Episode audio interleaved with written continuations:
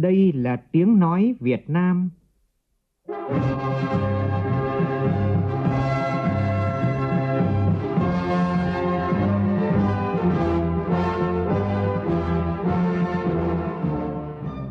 là tiếng nói Việt Nam, phát thanh từ Hà Nội, thủ đô nước Cộng hòa xã hội chủ nghĩa Việt Nam.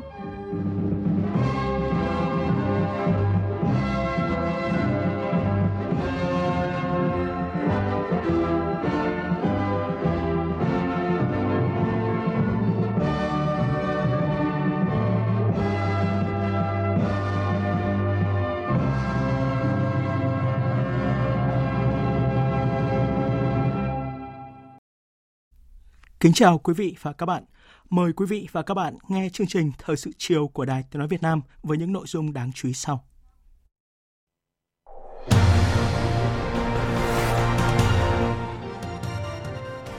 Lãnh đạo Đảng, Nhà nước dự lễ gặp mặt kỷ niệm 75 năm ngày tổng tuyển cử đầu tiên của Quốc hội Việt Nam.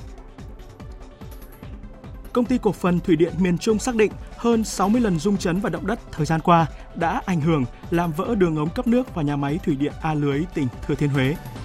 Trong khi đó, các khu công nghiệp bao bọc xung quanh, ùn ứ rác, lát đá vỉa hè được xác định là những nguyên nhân ảnh hưởng đến chất lượng không khí thủ đô Hà Nội những ngày qua. Nghệ An khẩn trương truy tìm 4 người Trung Quốc nhập cảnh trái phép. Trong mục Vì một Việt Nam hùng cường, phóng viên Đài Tiếng nói Việt Nam có bài ghi nhận những đóng góp quan trọng của lực lượng công an nhân dân. Trong phần tin thế giới, nước Mỹ căng thẳng trước thời điểm xác nhận kết quả bầu cử tổng thống dự kiến diễn ra vào đêm nay theo giờ Việt Nam. An ninh đã được tăng cường trên khắp nước Mỹ, nhất là tại thủ đô Washington. 41 quốc gia và vùng lãnh thổ xác nhận các ca mắc biến thể mới của virus SARS-CoV-2. Nhiều nước đã phải điều chỉnh chiến lược tiêm phòng nhằm đảm bảo nhiều người dân được tiêm vaccine ngừa COVID-19 nhất có thể.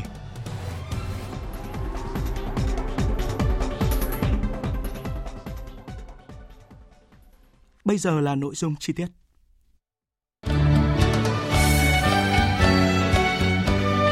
bảy mươi lăm năm ngày tổng tuyển cử đầu tiên Quốc hội Việt Nam. Thưa quý vị, thưa các bạn, vào ngày này cách đây đúng 75 năm, đánh dấu sự kiện quan trọng trong lịch sử nước ta, khi lần đầu tiên người dân Việt Nam thông qua lá phiếu của mình được quyền trực tiếp lựa chọn bầu những người có tài có đức vào Quốc hội để gánh vác công việc nước nhà. Đây là cuộc tổng tuyển cử được tiến hành theo những nguyên tắc dân chủ tiến bộ nhất. Cuộc tổng tuyển cử đầu tiên diễn ra thắng lợi khi người dân được tự quyết định vận mệnh lịch sử của mình. Thông qua tổng tuyển cử, người dân nước Việt Nam đã bầu nên Quốc hội, chính phủ thống nhất, ban hành một bản hiến pháp tiến bộ.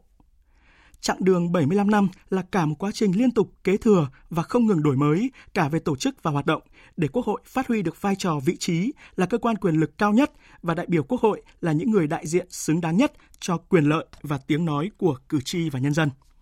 Và vào chiều nay tại nhà Quốc hội, Ủy ban Thường vụ Quốc hội khóa 14 đã tổ chức lễ gặp mặt kỷ niệm 75 năm ngày tổng tuyển cử đầu tiên mùng 6 tháng 1. Tổng Bí thư Chủ tịch nước Nguyễn Phú Trọng, Thủ tướng Nguyễn Xuân Phúc, Chủ tịch Quốc hội Nguyễn Thị Kim Ngân tham dự cuộc gặp mặt. Phản ánh của phóng viên Lê Tuyết. Suốt chặng đường 75 năm phát triển, 14 khóa Quốc hội là một quá trình liên tục kế thừa và phát triển không ngừng đổi mới để đáp ứng yêu cầu nhiệm vụ của mỗi giai đoạn cách mạng. Kinh nghiệm thực tiễn của Quốc hội khóa trước luôn là bài học quý cho việc củng cố, nâng cao chất lượng hiệu quả hoạt động Quốc hội khóa sau. Phát biểu tại buổi gặp mặt, Chủ tịch Quốc hội Nguyễn Thị Kim Ngân cho rằng kế thừa truyền thống của 13 khóa Quốc hội với tinh thần đoàn kết, sáng tạo, hành động vì lợi ích của nhân dân, Quốc hội khóa 14 đã đạt được kết quả khá toàn diện trên các lĩnh vực lập pháp, giám sát, quyết định các vấn đề quan trọng đến ngoại giao nghị viện, đóng góp quan trọng và những thành tiệu lớn có ý nghĩa lịch sử của đất nước trong 35 năm đổi mới. Một mặt, chú trọng cụ thể hóa các quy định của Hiến pháp năm 2013, tiếp tục xây dựng và hoàn thiện hệ thống pháp luật đồng bộ, thống nhất, khả thi, công khai, minh bạch, khâu đột phá của quá trình phát triển. Mặt khác đã tích cực đổi mới, nâng cao chất lượng, tính hiệu lực, hiệu quả của hoạt động giám sát tối cao và quyết định các vấn đề quan trọng, đi sâu vào nhiều vấn đề lớn, gai gốc, bất cập, bao trùm các lĩnh vực của đời sống kinh tế xã hội, kịp thời đáp ứng đòi hỏi của thực tiễn và nguyện vọng của cử tri và nhân dân cả nước. Hoạt động ngoại giao nghị viện cũng được đẩy mạnh, mang nhiều dấu ấn nổi bật, thể hiện rõ vai trò là thành viên chủ động, tích cực, là đối tác tin cậy và trách nhiệm của Việt Nam và Quốc hội Việt Nam trong cộng đồng quốc tế, góp phần nâng cao vị thế và uy tín của nước ta trong khu vực và trên thế giới. Phương thức hoạt động của Quốc hội cũng đã có bước chuyển biến mạnh mẽ từ Quốc hội tham luận sang Quốc hội tranh luận, tăng cường ứng dụng công nghệ thông tin, góp phần nâng cao tính chuyên nghiệp, chất lượng, hiệu quả trong hoạt động của Quốc hội. Những thành tiệu to lớn cùng với truyền thống quý báu của chặng đường vẻ vang 75 năm hình thành và phát triển của Quốc hội Việt Nam sẽ tạo nền tảng quan trọng vững chắc để Quốc hội khóa 15 và Quốc hội các khóa tiếp theo tiếp tục kế thừa, phát huy, thực hiện tốt hơn chức năng, nhiệm vụ quyền hạn theo hiến định, luật định. Đặc biệt là những bài học xuyên suốt, cốt lõi, còn nguyên giá trị, mang tính thời đại về sức mạnh đoàn kết, tư tưởng trọng dân, gần dân, thân dân, phát huy tối đa quyền làm chủ của nhân dân, bảo đảm sự lãnh đạo toàn diện của Đảng, không ngừng đổi mới, sáng tạo, nắm chắc lý luận, bám sát thực tiễn, biến nguy thành cơ.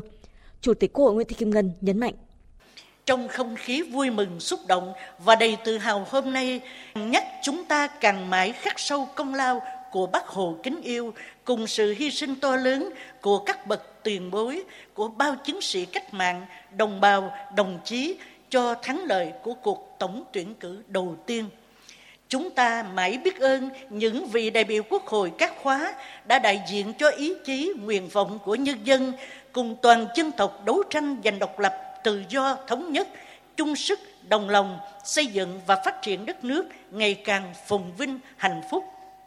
Với những thành tựu to lớn có ý nghĩa lịch sử của 76 năm ra đời và phát triển 35 năm đổi mới, đất nước ta đang vững tin bước vào một giai đoạn phát triển mới. Đại hội lần thứ 13 của Đảng tới đây sẽ thông qua nhiều văn kiện quan trọng có ý nghĩa chiến lược, đề ra những mục tiêu nhiệm vụ gắn với từng dấu mốc quan trọng của đất nước theo Chủ tịch Quốc hội Nguyễn Thị Kim Ngân, nhiệm vụ trước mắt và lâu dài của đất nước nói chung và của Quốc hội nói riêng là rất nặng nề, đòi hỏi hoạt động của Quốc hội cần tiếp tục đổi mới, cải tiến để nâng cao hơn nữa chất lượng, hiệu quả, đóng góp nhiều hơn vào công cuộc đổi mới, hội nhập quốc tế, góp phần thực hiện thắng lợi nghị quyết Đại hội 13 của Đảng và tổ chức thành công cuộc bầu cử đại biểu Quốc hội khóa 15 và đại biểu Hội đồng nhân dân các cấp nhiệm kỳ 2021-2026. Dưới sự lãnh đạo của Đảng, sự phối hợp chặt chẽ của các cơ quan tổ chức trong hệ thống chính trị, với sự hợp tác giúp đỡ của bạn bè quốc tế và sự ủng hộ, chia sẻ, giám sát của cử tri nhân dân cả nước, Quốc hội sẽ tiếp tục phát huy truyền thống hào hùng, không ngừng lớn mạnh, có nhiều đổi mới, thực sự là cơ quan đại biểu cao nhất của nhân dân, cơ quan quyền lực nhà nước cao nhất của nước Cộng hòa xã hội chủ nghĩa Việt Nam, phấn đấu cùng toàn Đảng, toàn quân, toàn dân thực hiện thắng lợi mục tiêu dân giàu, nước mạnh, dân chủ, công bằng, văn minh như tâm nguyện của Chủ tịch Hồ Chí Minh kính yêu và khát vọng về một Việt Nam hùng cường, thịnh vượng của toàn dân tộc nhân kỷ niệm 75 năm ngày tổng tuyển cử đầu tiên của Quốc hội Việt Nam, vào chiều nay tại nhà Quốc hội, thay mặt lãnh đạo Đảng, Nhà nước, Thủ tướng Nguyễn Xuân Phúc, Chủ tịch Hội đồng thi đua khen thưởng Trung ương đã trao tặng huân chương đại đoàn kết dân tộc cho Chủ tịch Quốc hội Nguyễn Thị Kim Ngân, Phó Chủ tịch Thường trực Quốc hội Tòng Thị Phóng, các Phó Chủ tịch Quốc hội Uông Chu Lưu, Phùng Quốc Hiền Đỗ Bá Tị và 12 cá nhân là thành viên Đảng đoàn Quốc hội, Ủy viên Ủy ban Thường vụ Quốc hội. Phó Chủ tịch Thường trực Quốc hội Tòng Thị Phóng khẳng định, những cá nhân được tặng huân chương đại đoàn kết dân tộc là những người luôn nỗ lực và cố gắng thực hiện nghị quyết của Đảng, của Quốc hội, gần gũi với nhân dân để xứng đáng là người đại biểu của nhân dân. Đây là phần thưởng cao quý, sự ghi nhận của Đảng, Nhà nước về sự đóng góp của các đại biểu Quốc hội, khẳng định dù ở cương vị nào cũng phát huy truyền thống đoàn kết, truyền thống cách mạng của Quốc hội để đóng góp trí tuệ, công sức phục vụ đất nước.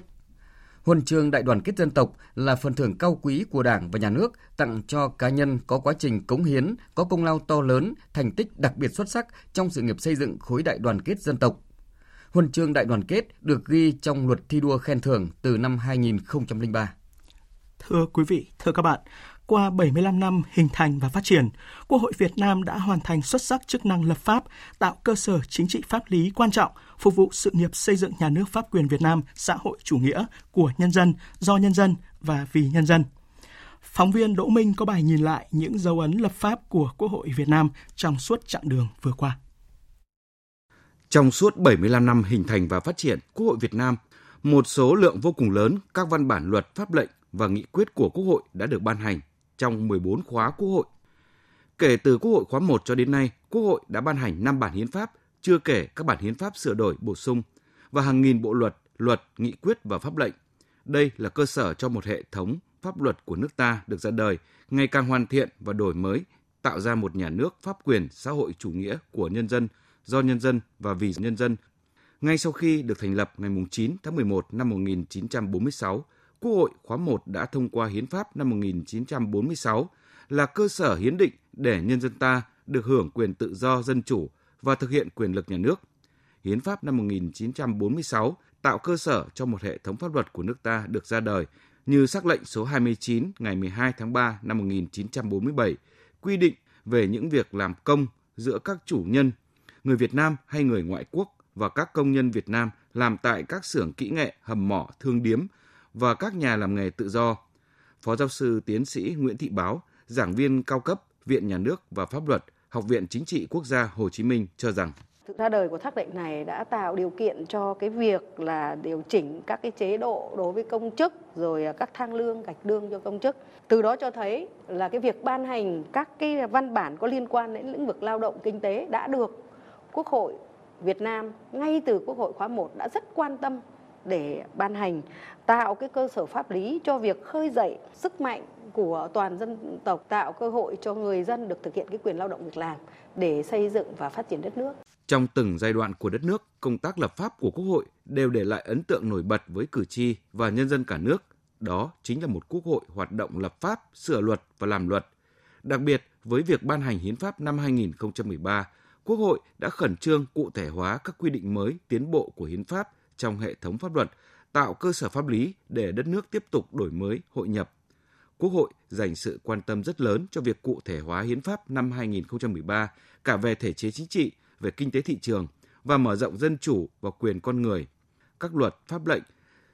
được sửa đổi, bổ sung trong lĩnh vực tổ chức bộ máy nhà nước, tập trung vào các định hướng, làm rõ bản chất, vị trí, vai trò chức năng, thẩm quyền và trách nhiệm của các cơ quan nhà nước trong việc thực hiện quyền lập pháp, hành pháp và tư pháp. Cùng với đó, hàng loạt các luật trong lĩnh vực quyền con người, quyền công dân được sửa đổi bổ sung cho phù hợp với hiến pháp đã được Quốc hội thông qua như Bộ luật dân sự sửa đổi, Bộ luật tố tụng hình sự sửa đổi, Bộ luật hình sự sửa đổi, Luật tố tụng hành chính sửa đổi nhằm hoàn thiện hệ thống pháp luật Việt Nam trong việc tôn trọng, bảo đảm quyền con người, quyền công dân đúng với tinh thần của Hiến pháp năm 2013. Phó giáo sư tiến sĩ Trần Ngọc Đường, nguyên phó chủ nhiệm văn phòng Quốc hội cho rằng. Sau Hiến pháp 13 thì Quốc hội thể chế hóa được nhiều cái quyền cơ bản của công dân trong hiến pháp. Ví dụ như à, quyền về trưng cầu dân ý là một quyền à, dân chủ trực tiếp, cao nhất của người dân, được thể chế hóa khi luật trưng cầu dân ý ra đời. Hay là cái quyền về thông tin, có luật tiếp cận thông tin, đề cao trách nhiệm của nhà nước trong việc cung cấp thông tin cho người dân để người dân làm chủ trong mối quan hệ với nhà nước. Theo bà Nguyễn Thị Xuân, đoàn đại biểu Quốc hội tỉnh Đắk Lắk, trong những năm qua, cùng với việc Quốc hội ban hành nhiều luật về tổ chức bộ máy nhà nước, Quốc hội thông qua nhiều hiệp định thương mại tự do song phương và đa phương. Đây là những dấu ấn quan trọng trong công tác lập pháp của Quốc hội, bởi để đất nước vận hành tốt, trước hết cần một nền tảng pháp luật hoàn chỉnh, khoa học, phù hợp với thời đại và nền văn minh của thế giới, làm hành lang và điểm tựa pháp lý cho mọi hoạt động của xã hội, đặc biệt trong lĩnh vực kinh tế, văn hóa, xã hội, an ninh quốc phòng và hội nhập quốc tế.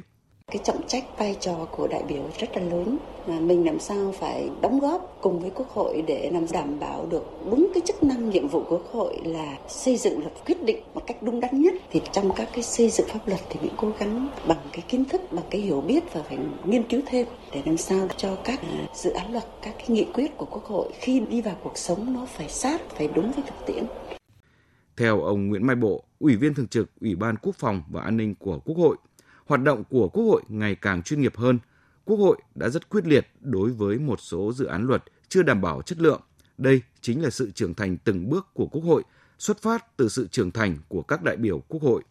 Cái hoạt động làm luật của Quốc hội dần đi tới chuyên nghiệp hơn, thể hiện dân chủ thẳng thắn. Các đại biểu phát biểu theo hướng đa chiều, ủng hộ có và không ủng hộ có, bản lĩnh của đại biểu rồi kiến thức của đại biểu được nâng lên này rồi cái cách tiếp cận vấn đề của đại biểu quốc hội là cũng được nâng lên này kết quả mà làm luật thì nó thể hiện rõ nét nhất cái tính kiên quyết của Quốc hội trong cái việc mà chúng ta vì dân vì nước xây dựng những cái luật để mà điều chỉnh quan hệ xã hội.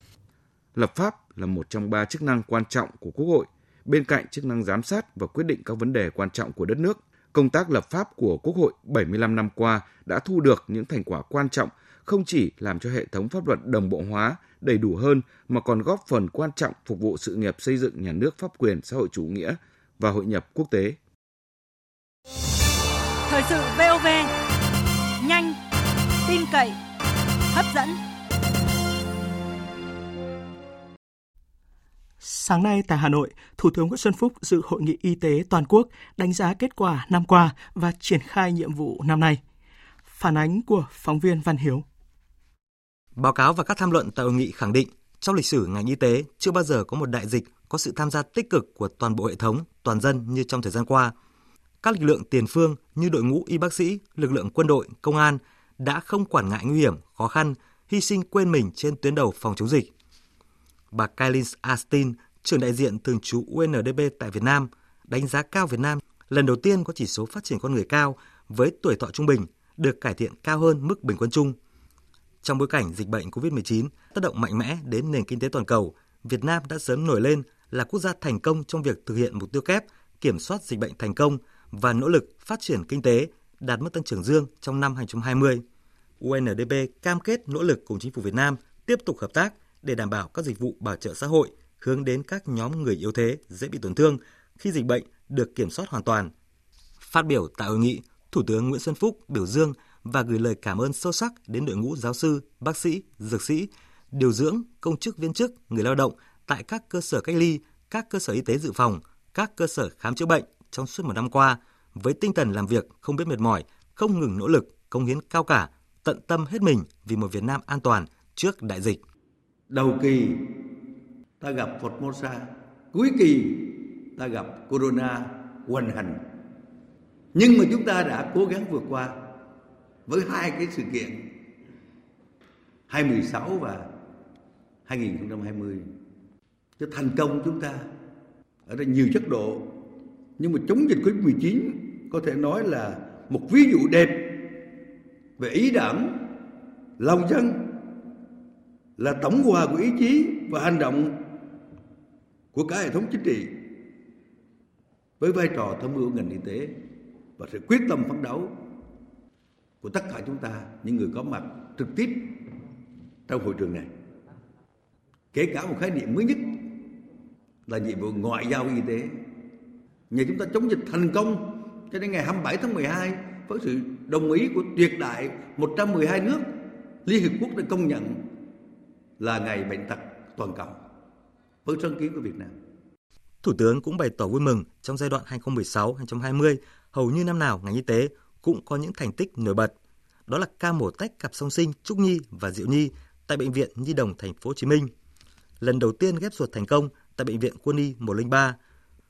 Bệnh viện Việt Đức tiếp tục phá vỡ kỷ luật trong ghép tạng do chính bệnh viện lập trong năm 2019 với 10 ngày thực hiện liên tiếp 23 ca ghép tạng. Tuy nhiên, tình trạng quá tải ở một số bệnh viện trung ương và tuyến cuối chưa khắc phục tốt. Cải cách thủ tục hành chính trong khám chữa bệnh còn là vấn đề. Cần phải tạo thuận lợi hơn nữa cho người dân về khám chữa bệnh. Thủ tướng đề nghị bản thân ngành y tế cũng phải biến nguy cơ thành thời cơ để tạo chuyển biến cơ bản toàn diện trong thời gian tới.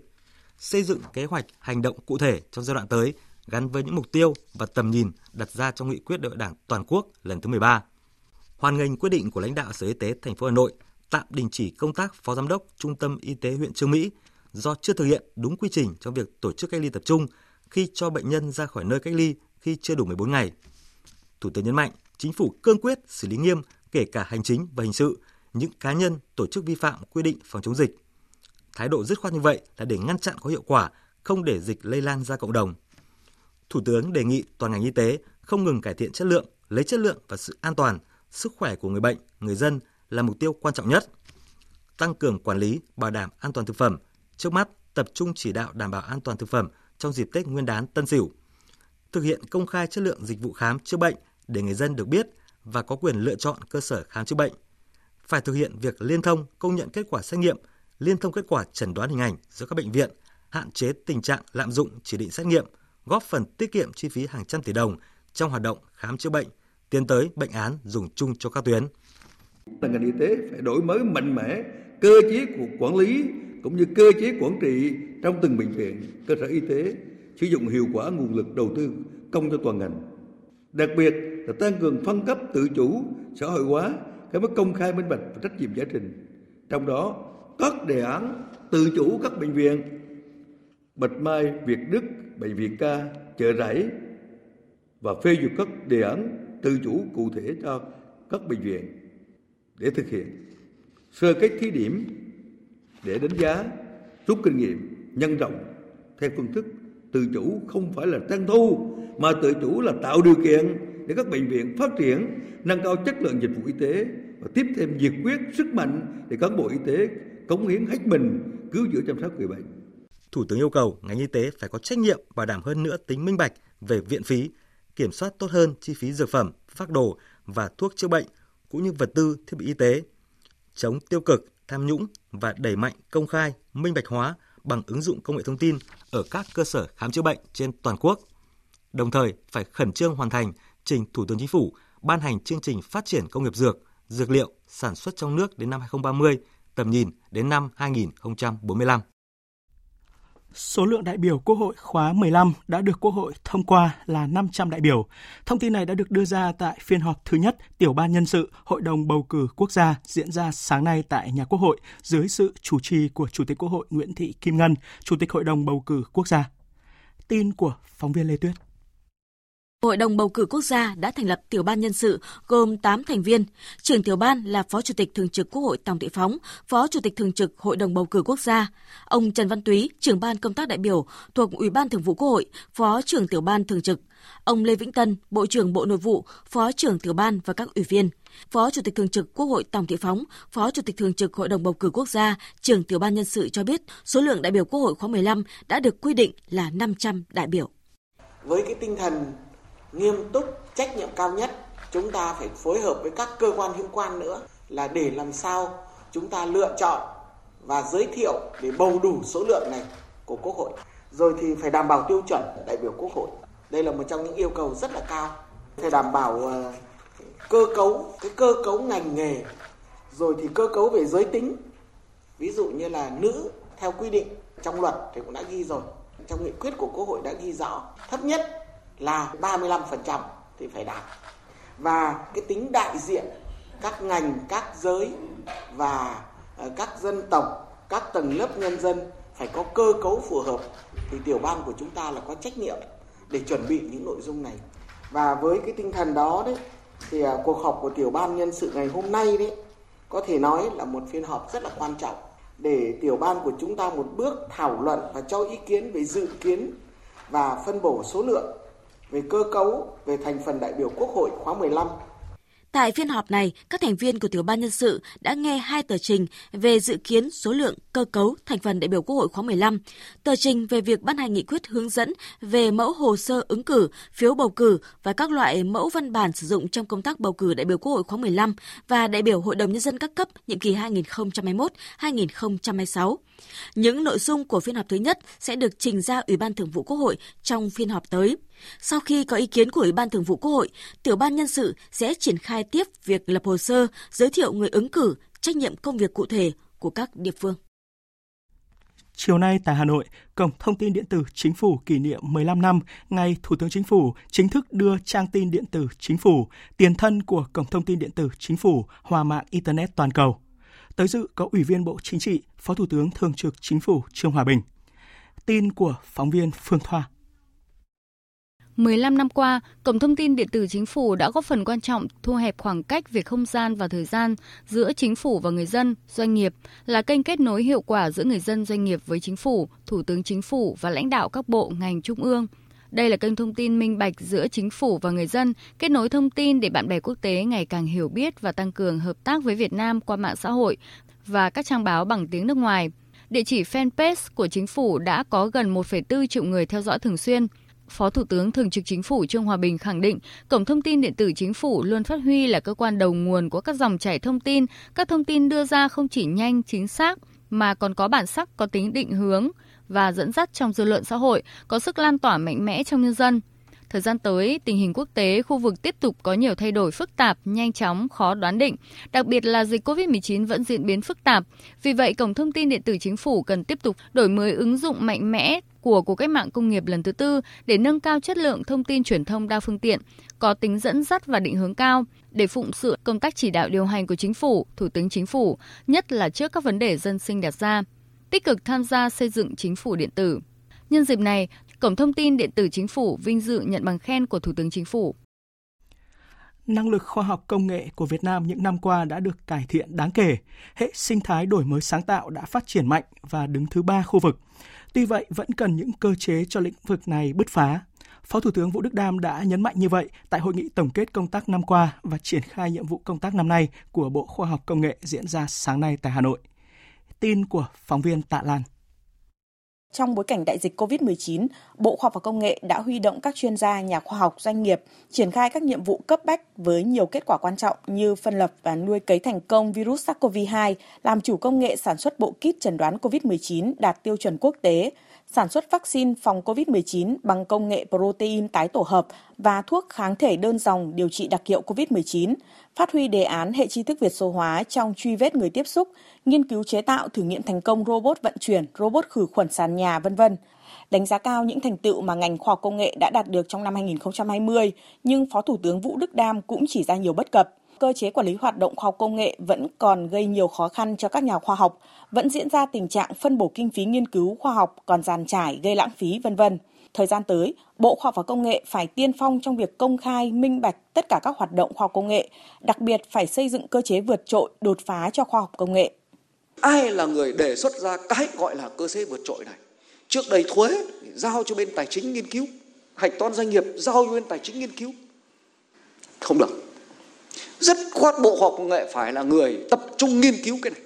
Và nghiên cứu không chỉ là kêu nguyện vọng. Nghiên cứu đề xuất rất cụ thể bởi vì thiết thực đối với ngành của mình. Cái thứ hai là về cơ chế quản lý khoa học công nghệ cũng như các đại biểu đã nói dù có cải tiến như tôi nói phần trên nhưng mà còn rất khổ cho các nhà khoa học bản chất là các cơ chế tài chính của ta quản lý. Dù đã có đổi mới nhưng vẫn bị vướng bởi tất cả luật. Và quan trọng nhất là tư tưởng vẫn là chống thất thoát, không tin nhà khoa học. Và quan trọng hơn nữa là không chấp nhận nghiên cứu khoa học là rủi ro. Hai cái này tôi cho rằng vẫn là điểm yếu căn bản. Cái này cũng bộ là phải tiên phong. Tất nhiên một mình bộ không làm được.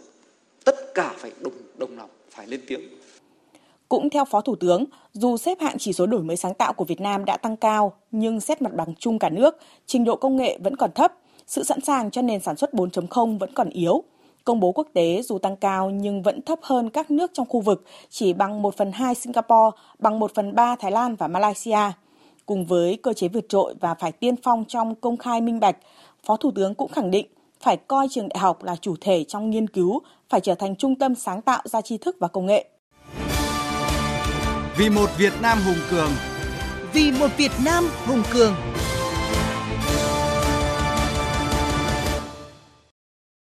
Thưa quý vị, thưa các bạn, năm 2020 và nhiệm kỳ 2016 đến 2021, tình hình thế giới khu vực diễn biến nhanh chóng phức tạp, có những biến động khó dự báo, chưa từng có trong nhiều thập kỷ. Các yếu tố tác động tới ổn định chính trị, an ninh trật tự có mặt gay gắt hơn. Tuy vậy, dưới sự lãnh đạo của Đảng, với quyết tâm chính trị cao, sự nỗ lực rất lớn và sự đoàn kết thống nhất trên dưới một lòng, lực lượng công an nhân dân tiếp tục trưởng thành, lớn mạnh về mọi mặt, thực hiện thắng lợi toàn diện trên các mặt công tác, bảo vệ vững chắc an ninh quốc gia, tạo chuyển biến tích cực về trật tự an toàn xã hội, đóng góp quan trọng vào sự nghiệp xây dựng và phát triển đất nước.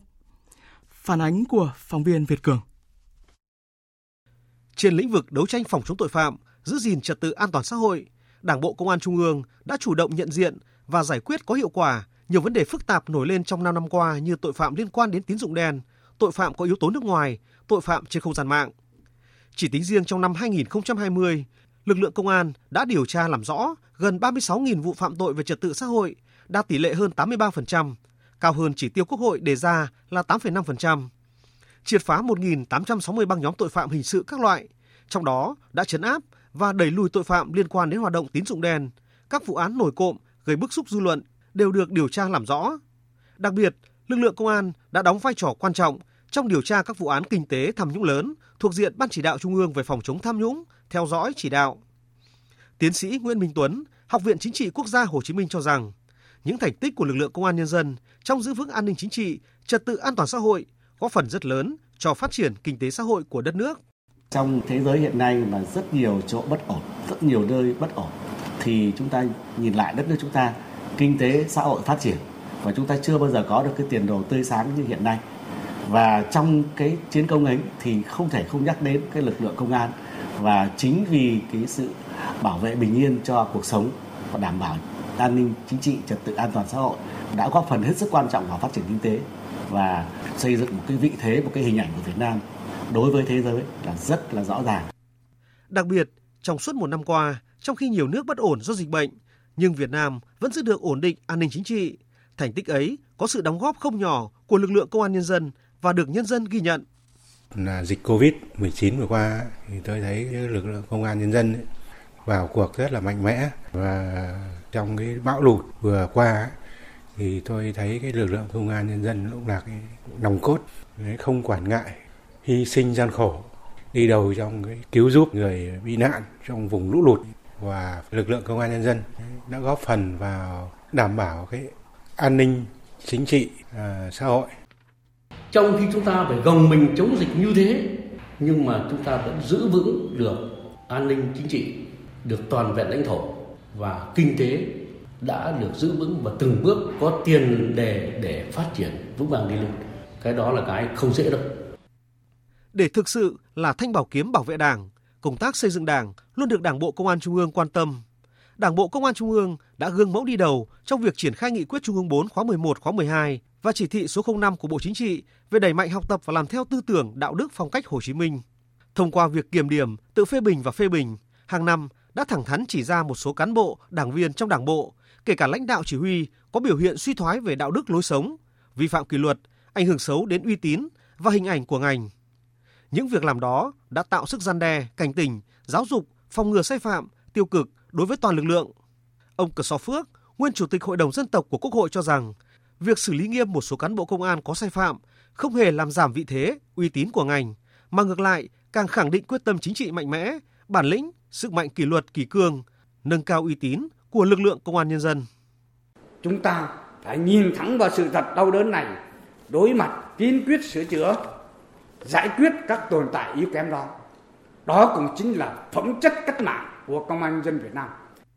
Cùng với việc thanh lọc bộ máy, Đảng bộ Công an Trung ương đã triển khai quyết liệt nghị quyết về tiếp tục đổi mới sắp xếp tổ chức bộ máy của hệ thống chính trị, tinh gọn, hoạt động hiệu lực hiệu quả, thực sự là điểm sáng của toàn quốc. Nhờ đó, Bộ Công an đã cắt giảm được 6 tổng cục, giảm gần 60 đơn vị cấp cục và gần 300 đơn vị cấp phòng so với mô hình tổ chức cũ. Ở địa phương, giảm hơn 500 đơn vị cấp phòng và gần 1.000 đơn vị cấp đội. Trong nhiệm kỳ, Đảng bộ Công an Trung ương đã bố trí gần 45.000 công an chính quy về các xã. Nhờ đó, hiệu lực hiệu quả hoạt động của ngành đã tăng lên rõ rệt. Đại tướng Tô Lâm, Ủy viên Bộ Chính trị, Bộ trưởng Bộ Công an cho biết. Ờ, cho đến nay, thì ờ, tổ chức bộ máy công an các cấp đã đi vào hoạt động ổn định, hiệu quả các mặt công tác tiếp tục được nâng cao. Lãnh đạo công an các cấp đã thuận lợi hơn trong việc nắm bắt tình hình, từ đó đã nâng cao cái hiệu lực, hiệu quả các cái hoạt động lãnh đạo, chỉ đạo, đặc biệt là tạo cái tiền đề để điều chỉnh, bố trí lại lực lượng theo hướng tăng cường cho lực lượng trực tiếp chiến đấu, tăng cường cho cơ sở đi đôi với đổi mới cái phương thức hoạt động của lực lượng công an nhân dân theo hướng sát với dân hơn, tăng cường tương tác với nhân dân để nắm tình hình, giải quyết các cái vấn đề an ninh trật tự ngay tại cơ sở. Phó giáo sư tiến sĩ Nguyễn Mạnh Hà, nguyên viện trưởng Viện Lịch sử Đảng cho rằng, việc đổi mới sắp xếp tổ chức bộ máy theo hướng tinh gọn, tập trung thống nhất chuyên sâu của Bộ Công an không chỉ khắc phục được tình trạng công kềnh về tổ chức bộ máy, trùng dẫm về chức năng, nhiệm vụ và sự chia cắt về địa bàn, lĩnh vực quản lý, mà còn tạo cơ sở cho việc điều chỉnh, bố trí lại lực lượng, sắp xếp cán bộ, cơ cấu biên chế trong nội bộ Bộ Công an một cách hợp lý. Đây thực sự là một cuộc cách mạng. Tôi đánh giá rất cao chủ trương kiên quyết và triệt để của Bộ Công an. Có lẽ trong số tất cả các bộ ngành mà để thực hiện nghị quyết trung ương về sắp xếp ừ, lại cái bộ máy ấy, tổ chức ấy, thì Bộ Công an làm đầu tiên và làm rất quyết liệt và đến nay thì chúng ta nhìn thấy cái sự ổn định của nó rồi. Cuối cùng chúng ta nhìn thấy một cái hiệu quả à, đối với đất nước đó là một cái lực lượng tinh gọn, hiệu quả ở cả trung ương và ở cả địa phương. Công an nhân dân là lực lượng trọng yếu bảo vệ Đảng, bảo vệ chế độ, bảo vệ nhà nước và nhân dân. Đảng lãnh đạo theo nguyên tắc tuyệt đối, trực tiếp về mọi mặt của công an nhân dân. Trong lần làm việc mới đây với Đảng ủy Công an Trung ương, Tổng Bí thư Chủ tịch nước Nguyễn Phú Trọng một lần nữa nhấn mạnh nhiệm vụ của ngành công an. Với chức năng nhiệm vụ của mình, các đồng chí phải giữ gìn đất nước tiếp tục phát triển, không ngừng vươn lên trong bất cứ hoàn cảnh nào. Đất nước của chúng ta phải được yên ổn, ổn định để mà phát triển. Các đồng chí phải xây dựng lực lượng từng đơn vị, từng cán bộ chiến sĩ hơn ai hết phải thật sự trong sạch, vững mạnh, hết lòng vì nước, vì dân, vì nước quên thân, vì dân phục vụ, vì đảng và hệ thống chính trị của chúng ta vững mạnh. Đại hội 13 của Đảng mở ra một giai đoạn mới, phát triển thịnh vượng, bền vững của đất nước ta, dân tộc ta, đồng thời cũng đặt ra nhiều khó khăn thử thách đối với toàn Đảng, toàn dân và toàn quân. Toàn lực lượng công an nhân dân tiếp tục phát huy thành tựu, kinh nghiệm đã đạt được, không ngừng nâng cao năng lực lãnh đạo, sức chiến đấu của các tổ chức đảng, xây dựng lực lượng trong sạch vững mạnh, chính quy, tinh nhuệ, từng bước hiện đại, phát huy vai trò nòng cốt, giữ vững an ninh trật tự để bảo vệ, xây dựng và phát triển đất nước. Trong mục Vì một Việt Nam hùng cường, chương trình Thời sự 18 giờ chiều mai, chúng tôi có bài giới thiệu những điểm sáng trong lĩnh vực đối ngoại của đất nước. Mời quý vị và các bạn chú ý theo dõi. Thời sự tiếng nói Việt Nam Thông tin nhanh Bình luận sâu Tương tác đa chiều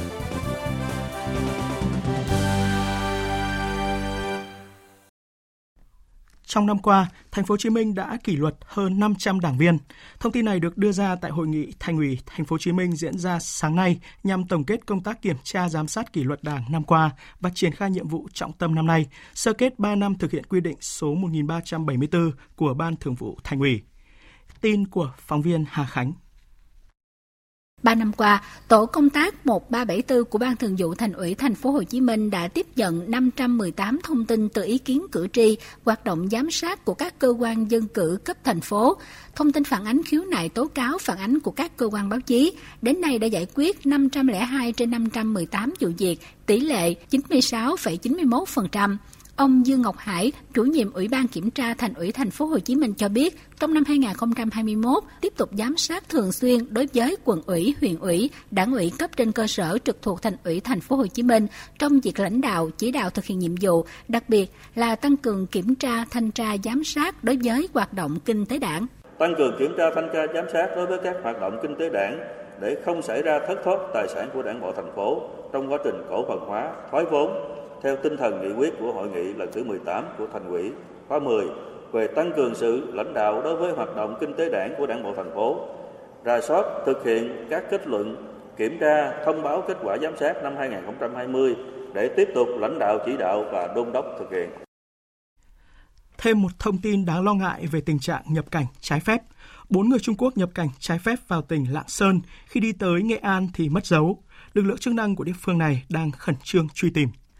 Theo Công an huyện Nghi Lộc, Nghệ An, bốn người Trung Quốc chưa rõ danh tính vào địa phận tỉnh Lạng Sơn cách đây 2 ngày. Họ bắt taxi đến thành phố Hải Phòng rồi tiếp tục lên xe khách đi Quảng Bình. Chiều qua, xe khách chạy tới địa phận huyện Nghi Lộc, Nghệ An. Bốn người Trung Quốc xuống xe và đi về hướng thị xã Cửa Lò. Công an huyện Nghi Lộc đang truy tìm nhóm người này bằng cách giả soát các khách sạn, nhà nghỉ, cửa hàng, các doanh nghiệp có người Trung Quốc làm việc trên địa bàn. Lực lượng chức năng cũng tăng cường kiểm tra, tuần tra các tuyến đường liên xóm, liên xã để tìm nhóm người này hiện chưa có kết quả. Còn tại tỉnh Thanh Hóa, cơ quan chức năng vừa phát hiện và yêu cầu một người đàn ông ngụ ở xã Thiệu Khánh, thành phố Thanh Hóa đi cách ly tập trung sau khi người này nhập cảnh trái phép từ Lào về. Công an xã Thiệu Khánh, thành phố Thanh Hóa vừa phát hiện và sau đó phối hợp với ngành y tế địa phương yêu cầu người đàn ông 51 tuổi đi cách ly tập trung theo quy định phòng chống dịch COVID-19. Trước đó vào sáng qua, ông này nhập cảnh trái phép từ Lào về quê ở xã Thiệu Khánh. Sau khi về nhà, ông ta không đi khai báo y tế, không đi cách ly tập trung theo quy định. Ngay khi nhận được thông tin, chính quyền địa phương cùng với Trung tâm Y tế thành phố Thanh Hóa đã đến đưa ông đến trung tâm cách ly tập trung của thành phố để cách ly, đồng thời lấy mẫu xét nghiệm COVID-19. Ủy ban nhân dân tỉnh Thanh Hóa cũng đã thông báo từ ngày 10 tháng 1 này sẽ bắt đầu tạm dừng tiếp nhận và tổ chức cách ly tập trung người từ nước ngoài trở về để đảm bảo chống dịch bệnh xâm nhập dịp cuối năm. Công ty cổ phần Thủy điện miền Trung vừa có báo cáo về nguyên nhân dẫn đến sự cố vỡ đường ống cấp nước tại nhà máy thủy điện A Lưới, tỉnh Thừa Thiên Huế là do rung chấn động đất. Tin của phóng viên Lê Hiếu. Đánh giá về nguyên nhân sự cố nước ống dẫn nước, công ty cổ phần thủy điện miền Trung cho biết, quá trình vận hành từ năm 2012 đến nay, trong khu vực nhà máy ghi nhận hơn 60 lần rung chấn và động đất. Sáng ngày 1 tháng 1 vừa qua, nhà máy thủy điện A Lưới đang vận hành phát điện với công suất 20 MW thì xuất hiện sự cố xúc lộ nước từ đường hầm 177 trên mái chính diện nhà máy. Sự cố này khiến nước kéo theo bùn đất từ đường hầm chảy tràn xuống gây ngập nhà máy khoảng 30 cm nhưng chưa tràn vào các sàn tổ máy. Lưu lượng xuất lộ nước ở đường hầm khoảng 9 mét khối giây. Nhà máy thủy điện A Lưới đã tạm dừng phát điện để kiểm tra, dự kiến mất khoảng một tháng để khắc phục sự cố này. Ông Phan Thanh Hùng, Chánh văn phòng Ban chỉ phòng chống thiên tai và tìm kiếm cứu nạn tỉnh Thừa Thiên Huế cho biết. Chúng tôi cũng đang đề nghị nhà máy tiếp tục bổ sung các cái biện pháp đảm bảo an toàn, tăng cường hệ thống camera giám sát khu vực nhà máy, khu vực xảy ra sự cố để có cái giải pháp chế để. Hiện nay thì theo báo cáo nhà máy đang khẩn trương đánh giá và đưa ra giải pháp khắc phục xử lý các khớp nối bị nứt để thay thế cũng như là lắp đặt lại. Đến ngày 10 tháng 1 này thì nhà máy sẽ kiểm tra xong cái phần tuyến đường điện cũng như biến áp và đầu tháng 2 nhà máy có thể trở lại hoạt động bình thường. Sáng nay, Sở Tài nguyên Môi trường Hà Nội đã thông tin về nguyên nhân suy giảm chất lượng không khí trong những ngày gần đây. Tin của phóng viên Huy Nam. Theo Sở Tài nguyên và Môi trường Hà Nội, nguyên nhân của chất lượng không khí rất xấu trong những ngày vừa qua là do khối lượng khí lạnh suy giảm, tốc độ gió thấp trên cả khu vực gây ra điều kiện lặng gió, nền nhiệt xuống thấp. Về đêm và sáng sớm nhiệt độ giảm mạnh, chênh lệch nhiệt độ ngày và đêm lớn, sáng sớm chiều muộn hình thành lớp sương mù dày đặc, cản trở việc khuếch tán ô nhiễm, gây ô nhiễm cục bộ. Một số tác động cục bộ do hoạt động giao thông tăng cao sau kỳ nghỉ Tết Dương lịch, tình trạng rác thải ùn ứ không được vận chuyển đến bãi xử lý do thay đổi đơn vị thu gom vệ sinh môi trường trên địa bàn một số quận huyện vào cuối năm 2020, làm gia tăng tình trạng đốt rác thải sinh hoạt tự phát gây ô nhiễm môi trường. Việc đốt rơm dạ, các hoạt động xây dựng, lát đá vỉa hè và các hoạt động sản xuất cuối năm tăng cường để cung ứng hàng hóa trong dịp Tết Nguyên đán cũng là những nguyên nhân phát thải ô nhiễm nội tại trên địa bàn thủ đô. 6 ngày qua thì các trạm đo ở Hà Nội cho kết quả chất lượng không khí kém, chạm ngưỡng xấu. Đặc biệt trong sáng qua, chất lượng không khí chạm ngưỡng rất xấu tại nhiều địa điểm, người dân có thể bị ảnh hưởng tới sức khỏe nghiêm trọng. Tiếp theo là một số thông tin dự báo thời tiết. Thưa quý vị, thưa các bạn, thông tin về đợt không khí lạnh mới vào ngày mai là tâm điểm mà nhiều người quan tâm về thời tiết. Ngày hôm nay thì không khí lạnh bổ sung và hơi có thiên hướng lệch đông nên trời nhiều mây, độ ẩm tăng lên, cảm giác bớt khô hanh hơn so với những ngày trước. Không khí lạnh mạnh vẫn đang di chuyển và khả năng vùng núi Bắc Bộ sẽ chịu tác động đầu tiên vào chiều tối nay, sau đó thì là các vùng đồng bằng rồi các tỉnh Nam Trung Bộ. Nhưng mà trọng tâm rét vẫn là các tỉnh vùng cao như Lào Cai, Tuyên Quang, Hà Giang, Bắc Cạn, Lạng Sơn với nhiệt độ từ 8 đến 11 độ, vùng núi cao có nơi dưới 0 độ và khả năng xảy ra mưa tuyết và băng giá. Để phòng ngừa mắc bệnh khi mà thời tiết thay đổi thì người dân nên mặc đủ ấm, tránh những vị trí gió lùa. Các tỉnh từ Quảng Bình đến Quảng Ngãi trời chuyển rét, phía Bắc có nơi rét đậm với nhiệt độ thấp nhất 13-17 độ. Các tỉnh Tây Nguyên cũng chuyển lạnh có nơi chuyển rét. Từ ngày 9 tháng 1 ở các tỉnh Nam Trung Bộ và Nam Bộ chuyển lạnh về đêm và sáng sớm. Chuyển sang phần tin thế giới. Hôm nay khai mạc Đại hội Đảng Lao động Triều Tiên lần thứ 8. Tin cho biết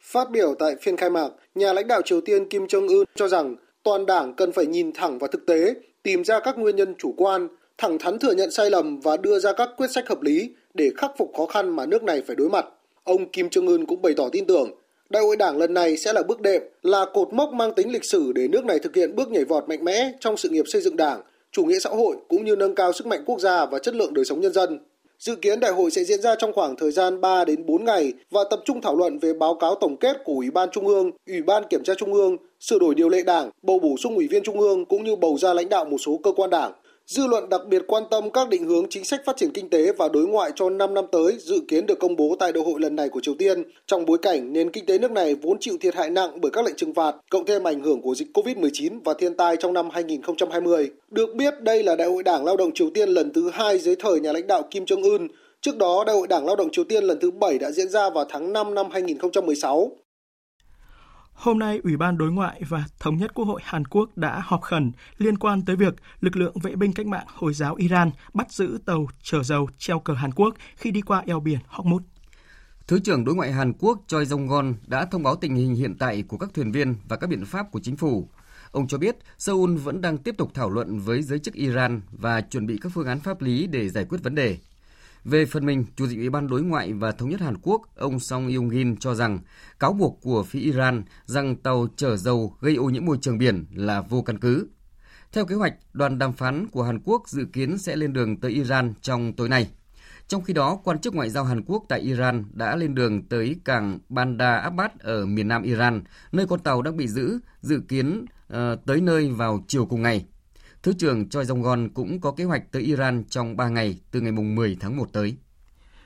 Về tình hình chính trị tại Mỹ, với 98% số phiếu bầu được kiểm, ứng cử viên thượng nghị sĩ của Đảng Dân Chủ John Abbott đang dẫn trước ứng cử viên của Đảng Cộng Hòa David Perdue trong cuộc đua quan trọng tại bang Georgia với tỷ lệ tương ứng là 50,2% và 49,8%.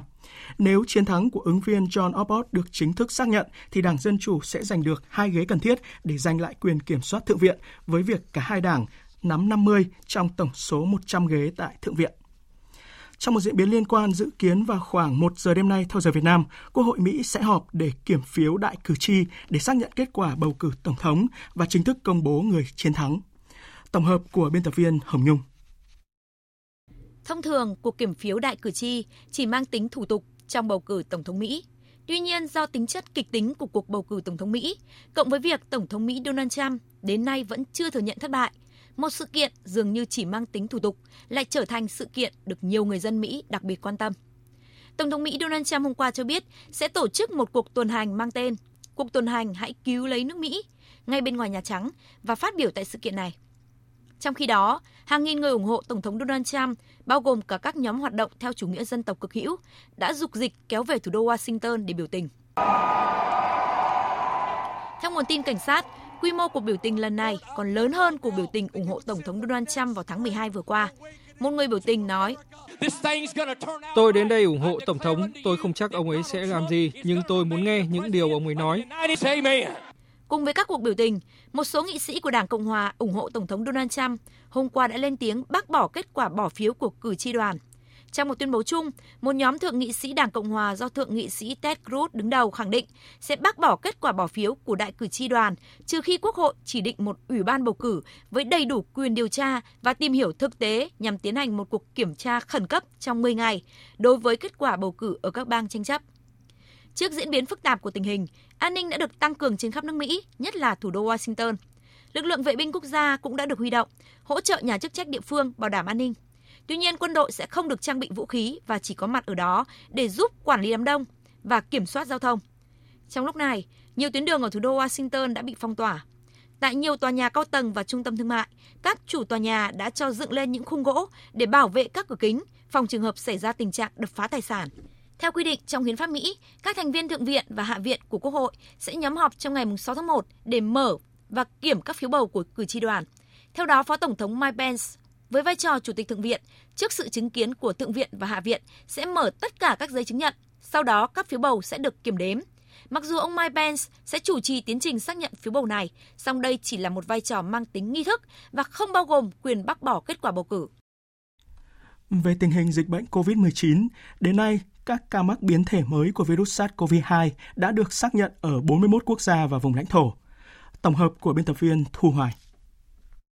Theo báo cáo cập nhật của Tổ chức Y tế Thế giới, tính đến hết ngày hôm qua mùng 5 tháng 1, biến thể mới của virus SARS-CoV-2 tại Anh đã xuất hiện ở hơn 40 quốc gia vùng lãnh thổ thuộc 5 trên 6 khu vực của Tổ chức Y tế Thế giới và hầu hết các ca nhiễm đều ở độ tuổi dưới 60.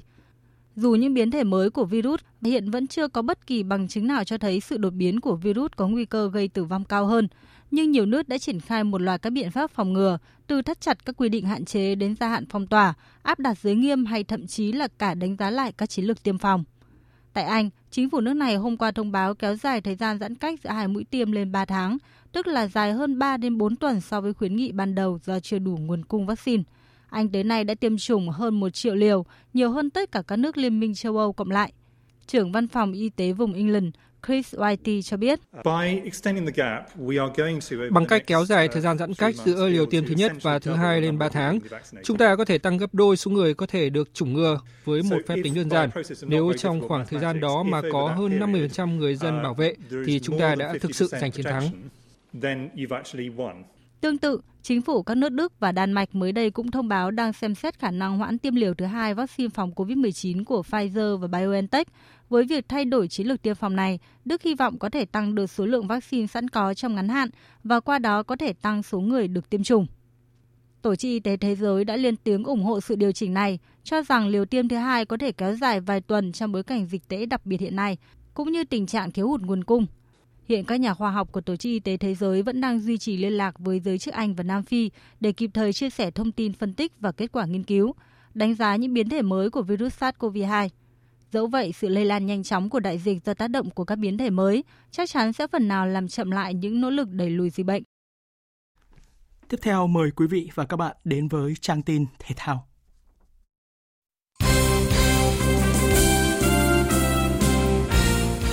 Thưa quý vị và các bạn, mùa giải mới của bóng đá chuyên nghiệp Việt Nam sẽ bắt đầu bằng trận tranh siêu cúp quốc gia giữa đương kim vô địch V-League câu lạc bộ Viettel và đội đoàn cúp quốc gia câu lạc bộ Hà Nội. Phát biểu tại cuộc họp báo trước trận tranh siêu cúp bóng đá 2020,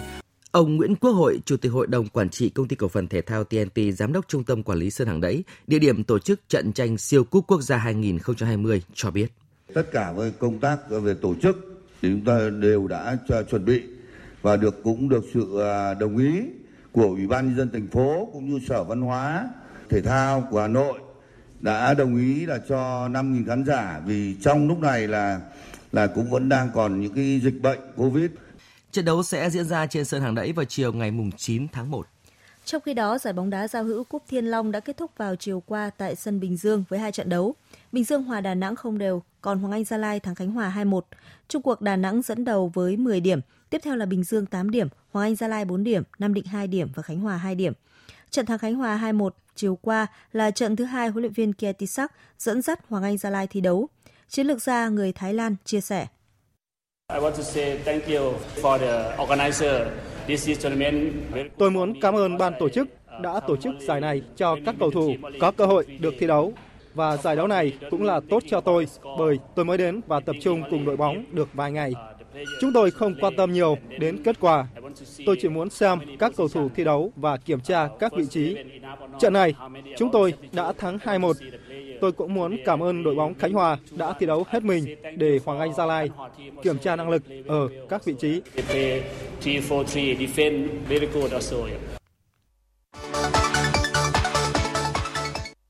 Dạng sáng nay mùng 6 tháng 1 diễn ra trận bán kết thứ nhất của Cúp Liên đoàn Anh. Trên sân nhà Tottenham thắng dễ dàng Brentford bằng các pha lập công của Mosa, Sissoko và Son Heung-min. Sau trận đấu, huấn luyện viên Jose Mourinho cho rằng Chúng tôi đã ghi hai bàn và có thể ghi gấp đôi số bàn nữa. Tôi chưa thật sự hài lòng